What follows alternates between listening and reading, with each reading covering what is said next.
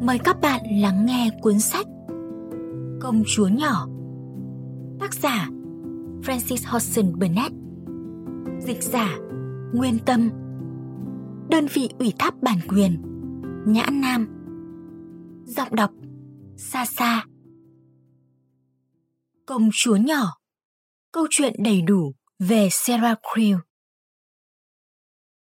Tôi không biết liệu có nhiều người nhận ra rằng còn bao nhiêu điều chưa được viết ra trong một câu chuyện? Còn bao nhiêu phần chẳng hề được kể? Bao nhiêu sự việc thực sự đã xảy ra mà không có trong cuốn sách ta cầm và mải mê nghiên cứu? Những câu chuyện cũng na ná như những bức thư. Khi viết xong một bức thư, ta thường hay nhớ ra những gì đã bỏ sót và nói, ôi, sao ta lại không kể với họ những sự việc ấy nhỉ? Khi viết một cuốn sách, ta thuật lại tất cả những gì mình nhớ vào lúc đó. Chứ nếu ta kể tất cả những gì thực sự đã xảy ra, thì có lẽ cuốn sách sẽ chẳng bao giờ kết thúc. Giữa các dòng chữ của mỗi câu chuyện lại ẩn chứa một câu chuyện khác. Đó là câu chuyện chưa ai từng nghe và chỉ những người có tài phỏng đoán mới có thể phỏng đoán nổi. Người viết chuyện có thể chẳng bao giờ biết hết được song đôi khi anh ta biết và ước rằng mình có cơ hội để bắt đầu lại khi viết câu chuyện về sarah creel tôi đã phỏng đoán rằng rất nhiều sự việc khác nữa đã xảy ra ở nhà cô Min Jin, ngoài những gì mà ngày trước lúc viết tôi đã có thời gian biết được. Dĩ nhiên, tôi biết rằng lẽ ra phải có những chương đầy những sự việc liên tục xảy ra. Và khi bắt đầu chuyển thể cuốn sách thành một vở kịch có nhan đề Công chúa nhỏ, tôi đã phát hiện ra ba hồi đầy các sự kiện. Điều thích thú nhất là tôi đã thấy rằng ở trường này có những nữ sinh trước đó thậm chí tôi chưa từng biết tên. Có một cô bé tên là Lottie, một nhân vật bé bỏng, ngụ nghĩnh. Một cô bé phụ bếp đói ăn là người bạn quý mến của Sarah. Ermengarde vui tính hơn nhiều, chứ không như người ta tưởng lúc ban đầu. Những sự việc xảy ra trong căn buồng áp mái chưa từng được đả động đến trong cuốn sách. Và một cậu chàng có tên là Melchizedek, một người bạn thân của Sarah, lẽ ra đã chẳng bao giờ bị bỏ sót trong từng câu chuyện. Nếu như cậu chàng bước vào câu chuyện đúng lúc. Cậu ta, Becky và Lottie sống tại ngôi nhà của cô Michin. Và tôi không thể hiểu vì sao, từ đầu họ lại không tự giới thiệu mình với tôi. Họ là những con người có thật như Sarah, và họ thật sơ suất vì đã không bước ra khỏi vùng bóng tối của câu chuyện mà nói. Tôi đây này, hãy kể về tôi đi. Họ đã không làm thế. Đó là lỗi của họ, chứ đâu phải của tôi. Những người sống trong câu chuyện mà ai đó đang viết cần phải trình diễn ngay từ đầu và vỗ vai người viết mà nói. Xin chào, bạn thấy tôi thế nào? Nếu họ không làm như vậy, thì người đáng trách chẳng phải ai khác, mà là chính bản thân họ và cái cung cách lừng khừng lười nhác của họ. Sau khi vở kịch Công chúa nhỏ được công diễn tại New York, biết bao trẻ em đã đi xem và chúng yêu thích Becky, Lottie và Melchizedek. Cho nên nhà xuất bản của tôi đã hỏi liệu tôi có thể viết lại câu chuyện về Sarah và đưa vào đó tất cả các sự việc và con người đã bị bỏ sót trước kia hay không. Thế là tôi thực hiện việc đó. Và khi bắt đầu viết, tôi phát hiện ra là quả thật có đến hàng trang về những sự việc đã xảy ra mà thậm chí chẳng hề được đưa vào vở kịch. Vì vậy, trong ấn phẩm công chúa nhỏ mới này, tôi đã đưa vào tất cả những gì mình có thể phát hiện được. Francis Hodgson Burnett dành tặng Beth, Camilla và Portia.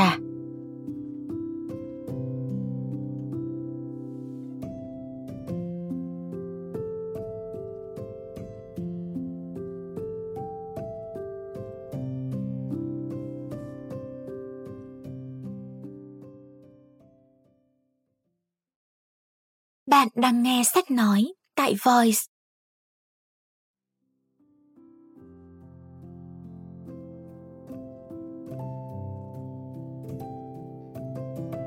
Chương 1 Sarah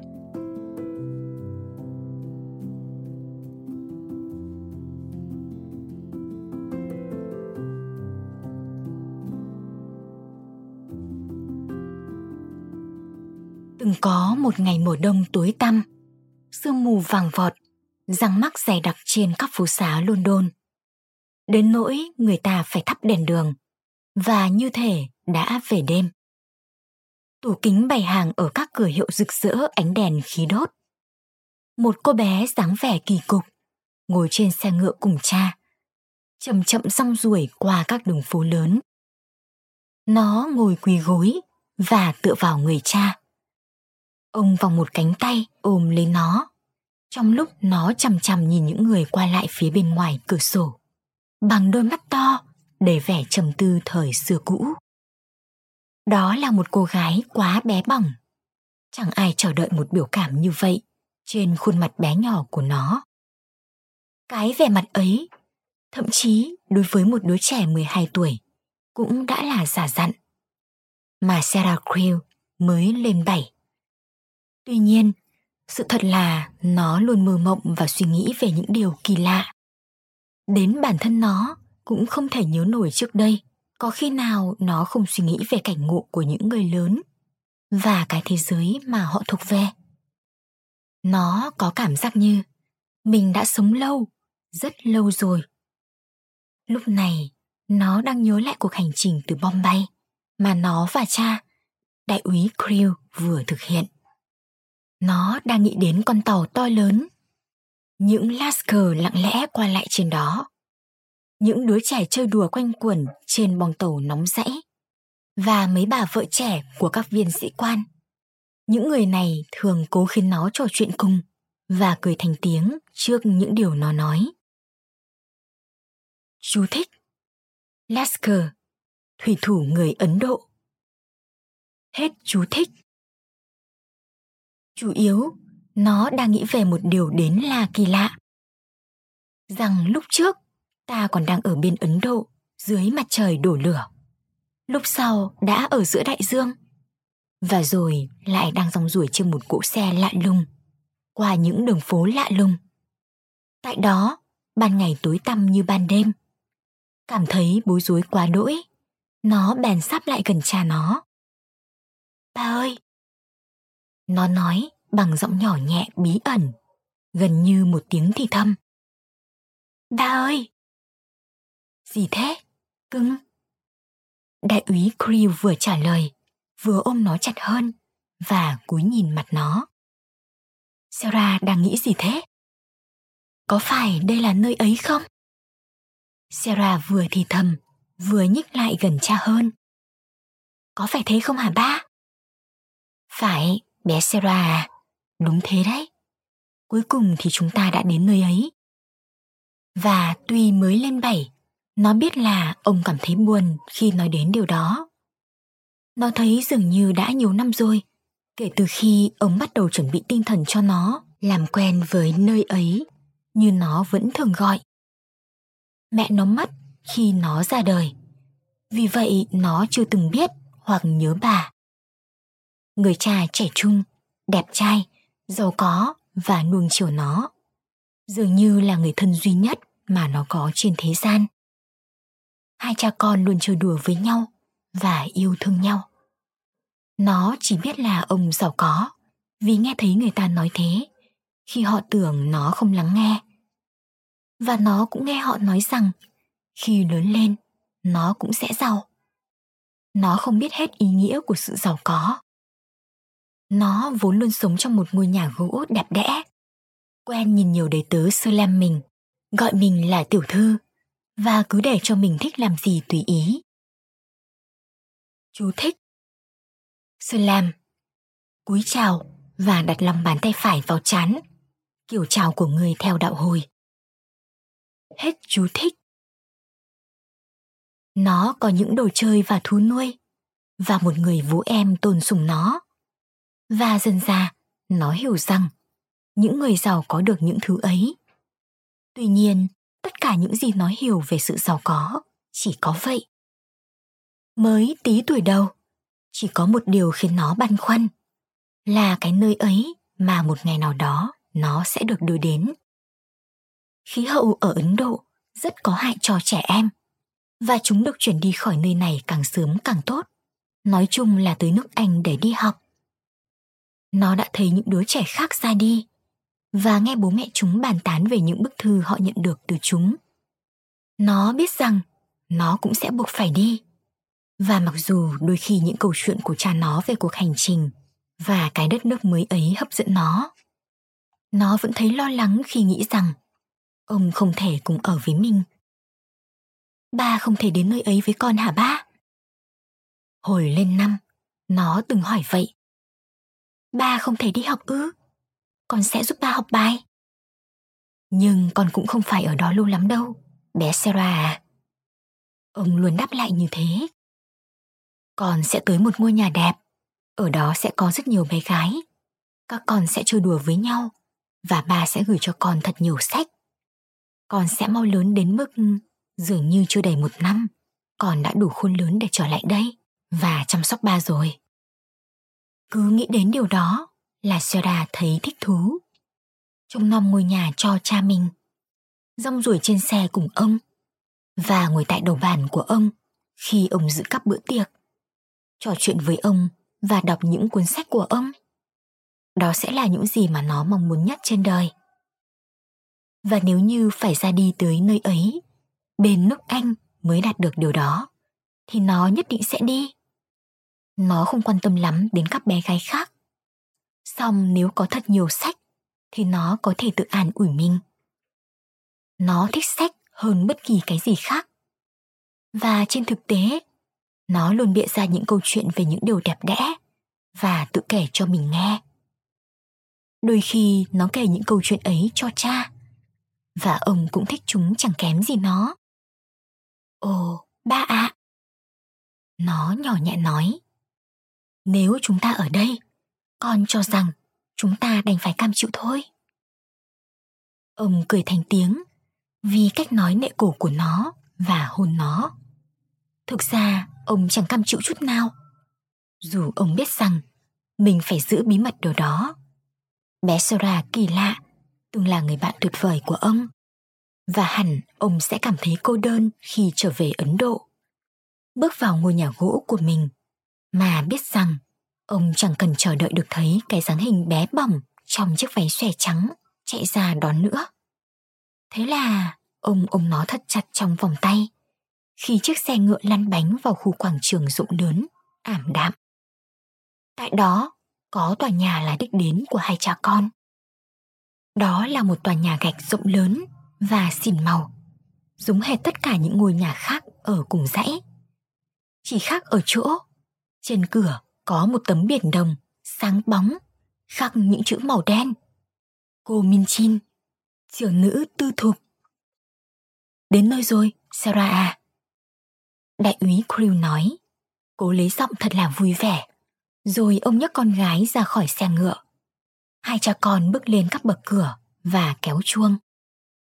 Về sau, Sarah thường nghĩ rằng tòa nhà ấy không hiểu vì sao lại giống hệt cô minh Chin. Nó đồ sộ và được trang bị đầy đủ đồ đạc. Xong mọi thứ trong tòa nhà ấy đều xấu. Ngay cả những cái ghế bành dường như cũng có xương cứng ở bên trong. Ở gian phòng ngoài, mọi thứ đều cứng và nhẵn bóng. Thậm chí đôi má của cái mặt đồng hồ tròn dựng tại góc phòng cũng có vẻ bóng bẩy nghiêm khắc. Gian phòng khách, nơi hai cha con được dẫn vào, trải thảm hoa văn hình vuông. Có những chiếc ghế hình vuông và một cái đồng hồ cẩm thạch nặng nề đặt trên bệ lò sưởi cẩm thạch nặng nề. Lúc ngồi vào một cái ghế cứng to bằng gỗ dụ, Sarah đảo mắt nhìn quanh thật nhanh.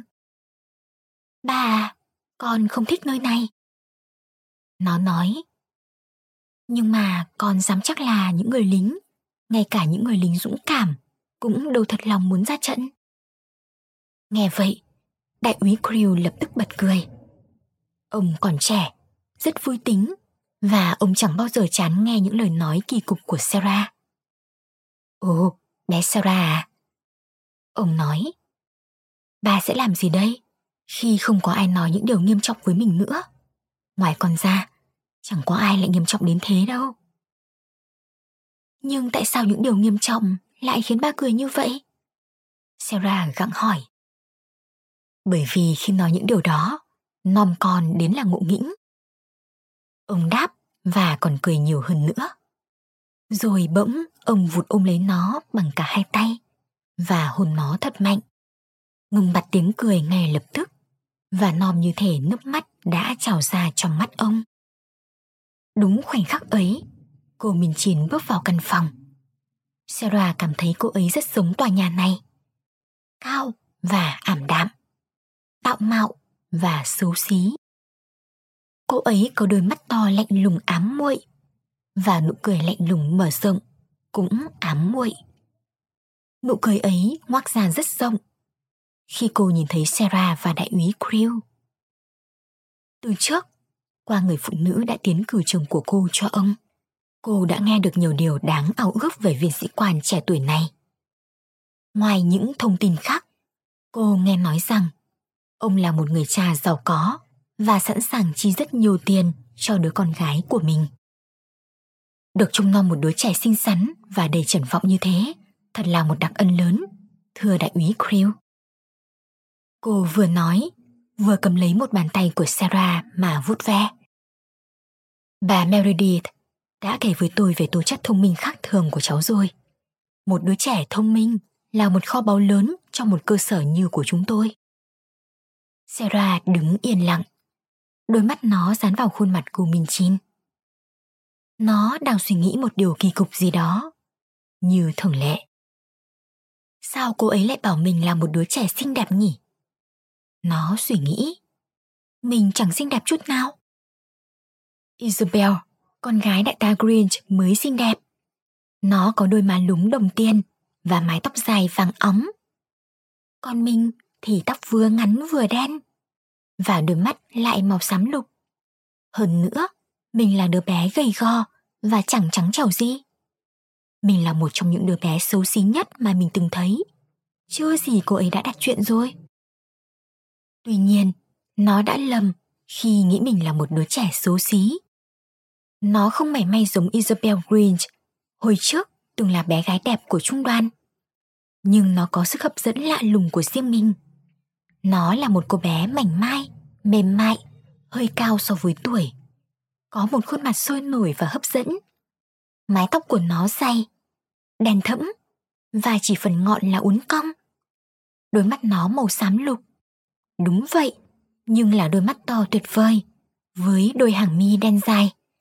Và dù rằng bản thân nó không thích cái màu ấy, nhiều người khác lại thích. Nó vẫn tin chắc rằng mình là một cô bé xấu xí. Và nó chẳng hãnh diện chút nào vì những lời tầng bốc của cô Min Chin. Nếu như mình bảo cô ấy đẹp thì hẳn là mình đặt chuyện. Nó nghĩ. Và mình biết là mình đặt chuyện. Mình biết mình cũng xấu như cô ấy. Theo như cái cách của mình. Cô ấy nói thế để làm gì nhỉ?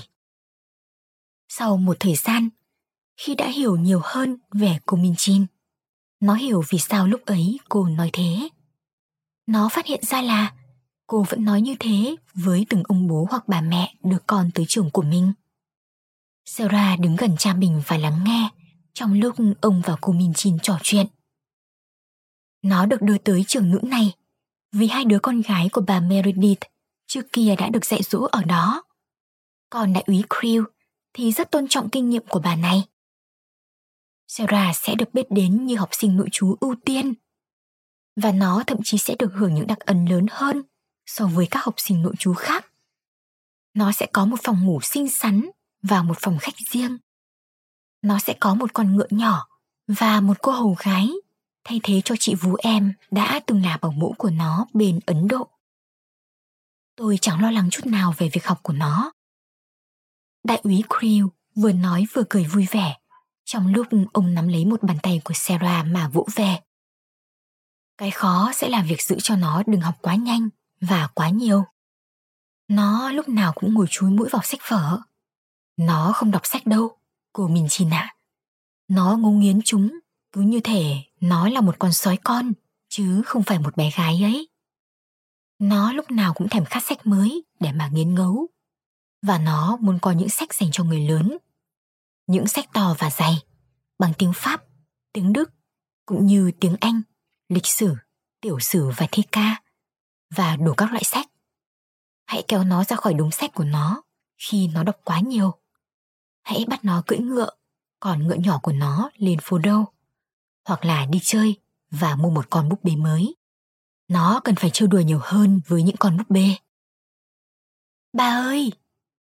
Sarah nói. Ba biết đấy, nếu cứ vài ngày con lại đi chơi và mua một con búp bê mới, thì con sẽ có quá nhiều rồi chẳng thích nữa. Búp bê phải là những người bạn thân. Emily sẽ là người bạn thân của con. Đại úy Crew nhìn cô minchin và cô minchin nhìn đại úy Crew. Emily là ai vậy? Cô minchin hỏi.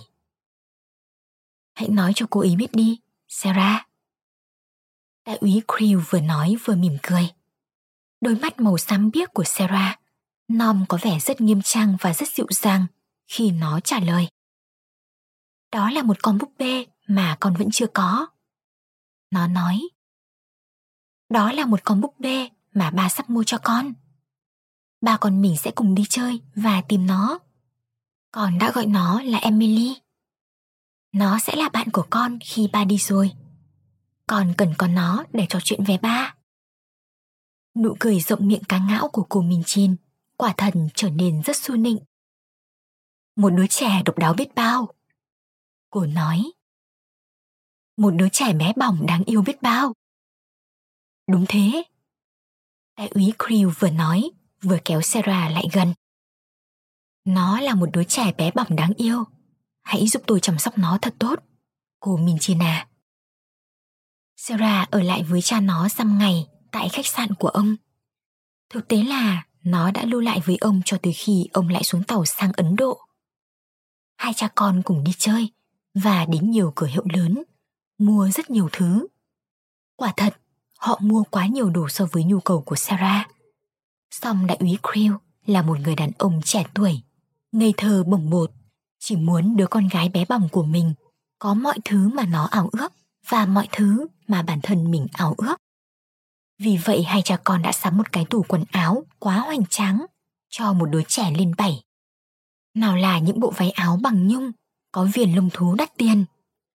Những bộ váy áo bằng đăng ten và những bộ đổ theo. Nào là những chiếc mũ có đính lông đà điểu lớn và mềm. Những bộ áo khoác và bao tay bằng lông trồn.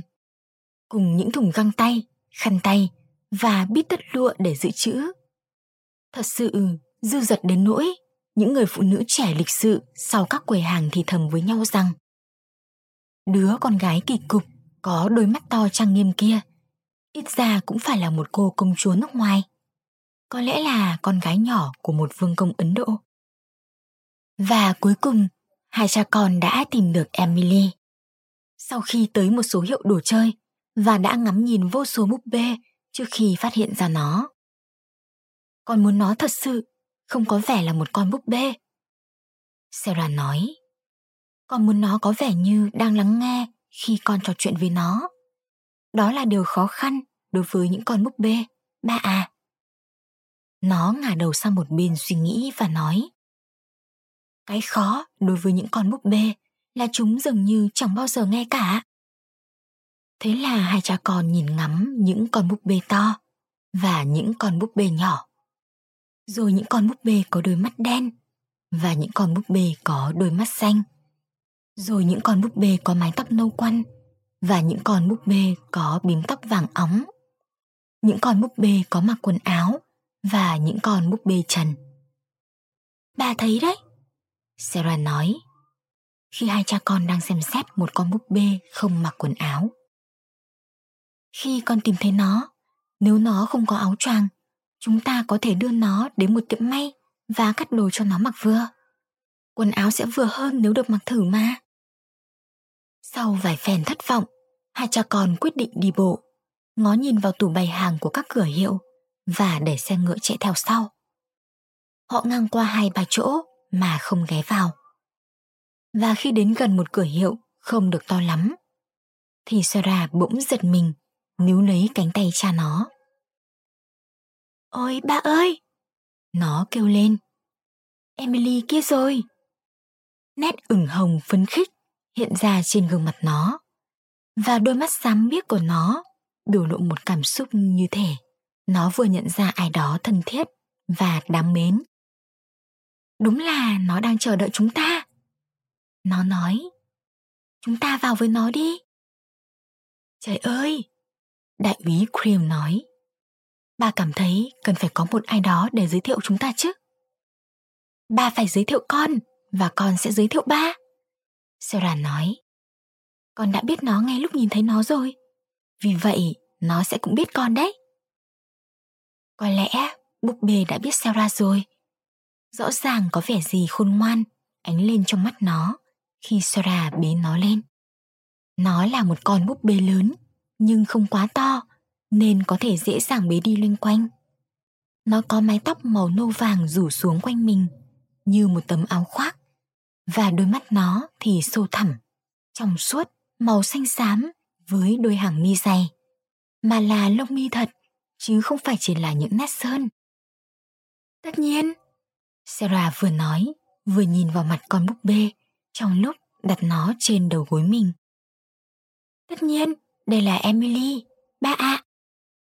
Thế là Emily được mua và thậm chí được đem đến một cửa hiệu cung cấp quần áo trẻ em để may cho đủ một cái tủ quần áo hoành tráng như của Sarah.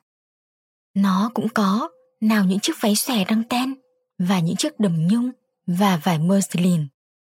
Nào mũ và áo khoác cùng những quần áo lót đẹp đẽ viền đăng ten, những găng tay, khăn tay và những món đồ bằng lông thú.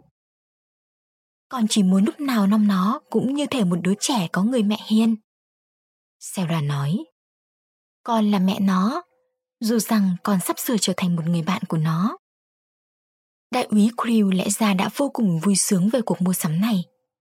Nếu như không có một ý nghĩ buồn, cứ luôn đè nặng trong lòng. Toàn bộ cuộc mua sắm này có nghĩa là ông sắp sửa chia tay người bạn bé bỏng, yêu thương kỳ lạ của mình. Ông ra khỏi giường lúc nửa đêm hôm ấy và đứng cúi nhìn Sarah. Nó đang ôm lấy Emily mà ngủ. Mái tóc đen của nó tỏa ra trên gối, hòa lẫn mái tóc nâu vàng của Emily. Cả hai đứa đều mặc áo ngủ viền đăng ten và cả hai đều có những hàng mi dài uốn cong trên má. Emily nong giống một đứa trẻ thật sự, đến nỗi đại úy Creel cảm thấy thật mừng vì có nó ở đó. Ông buông một tiếng thở dài và kéo kéo ria mép mình, bộ dạng thật là trẻ con. Chào ôi, bé Sarah ơi. Ông tự nhủ. Ba không tin rằng con biết ba của con sẽ nhớ con đến chừng nào. Ngày hôm sau, ông đưa con gái đến trường của cô Min Jin và để nó ở lại đó. Ông sẽ phải xuống tàu, ra đi vào buổi sáng hôm sau. Ông giải thích với cô Min Chin rằng các luật sư của mình, ông Barrow và Skipworth, trông nom công việc của mình ở nước Anh, sẽ tư vấn cho cô bất kỳ điều gì cô cần và họ sẽ thanh toán hóa đơn những chi phí cho Sarah mà cô gửi đến. Ông sẽ viết thư cho Sarah hai lần mỗi tuần và nó phải được đáp ứng mọi thứ nó đòi hỏi. Con bé là một đứa trẻ có ý thức và nó chẳng bao giờ cần bất kỳ cái gì dành cho nó mà không được an toàn. Ông nói. Sau đó, ông cùng Sarah bước vào gian phòng khách nhỏ của nó. Đoạn hai cha con tạm biệt nhau. Sarah ngồi lên đầu gối ông, nắm lấy cái ve áo khoác của ông bằng đôi bàn tay nhỏ nhắn của mình và nhìn chăm chăm vào mặt ông một lúc lâu. Con đang học thuộc lòng ba, phải không, bé Sarah? Ông vừa nói, vừa vuốt về mái tóc nó. Không, nó trả lời. Con hiểu ba đến nhập tâm rồi. Ba ở trong tim con. Và hai cha con ông ôm hôn nhau, như thể chẳng bao giờ muốn phải chia ly. Khi chiếc xe ngựa rời khỏi cửa, Sarah đang ngồi trên sàn phòng khách của mình, hai bàn tay chống cằm và mắt dõi theo hoài, mãi cho tới khi chiếc xe sẽ ngoặt ở góc quảng trường. Emily ngồi cạnh nó và cũng dõi theo chiếc xe. Khi cô Min Chin cử cô Amelia đến xem đứa trẻ đang làm gì, thì cô này nhận ra mình không mở được cửa. Cháu khóa cửa rồi. Một giọng nói kỳ cục, lịch sự và nhỏ nhẹ cất lên từ bên trong. Cháu muốn được hoàn toàn một mình, mong cô vui lòng cho. Cô Amelia thấp béo và rất kính sợ chị mình. Trong hai chị em thì cô thật sự là người tốt tính. Xong cô chẳng bao giờ trái lời cô Min Chin. Cô lại bước xuống tầng dưới, vẻ mặt xem chừng lo lắng. Em chưa từng thấy đứa trẻ nào lạ lùng vào cổ lỗ như vậy, chị ạ. Cô nói, nó đã khóa cửa ra mình trong phòng và chẳng gây ra mảy may tiếng động nào. Thế còn tốt hơn nhiều so với việc quẫy đạp và là hét. Thế còn tốt hơn nhiều so với việc quẫy đạp và là hét như vài đứa bọn chúng vẫn làm. Cô Minh Chin nói. Chị đã tưởng một đứa trẻ được nuông chiều quá đỗi như nó sẽ là hết toáng cả nhà lên. Con bé đó chính là kiểu trẻ con được tùy ý làm gì thì làm đấy. Em đã mở mấy cái giường của nó và cất dọn đồ đạc. Cô Amelia nói. Em chưa bao giờ thấy những thứ như thế. Nào là da lông chuồn Zeppelin và da lông chuồn Ekemin trên áo khoác của nó. Nào đăng tên chính cống Valencia trên đồ lót của nó. Chị đã thấy vài thứ quần áo của nó rồi. Chị nghĩ gì về những thứ đó? Chị nghĩ chúng thật lố bịch. Cô Minh Chin trả lời. Nhưng chúng sẽ nong rất đẹp ở đầu hang khi chúng ta dẫn lũ học sinh tới nhà thờ hùng chủ nhật. Con bé ấy được chủ cấp cứ như thể nó là một nàng công chúa nhỏ ấy. Trong căn phòng đã khóa cửa trên gác, Sarah và Emily ngồi trên sàn. Đăm đăm nhìn ra cái góc quảng trường, nơi chiếc xe ngựa vừa khuất dạng. Trong khi đó, đại úy Creel ngoái nhìn lại phía sau, vừa vẫy vẫy, vừa hôn bàn tay mình. Như thể nếu dừng lại, thì ông không thể nào chịu đựng nổi. Hết chương 1 Sarah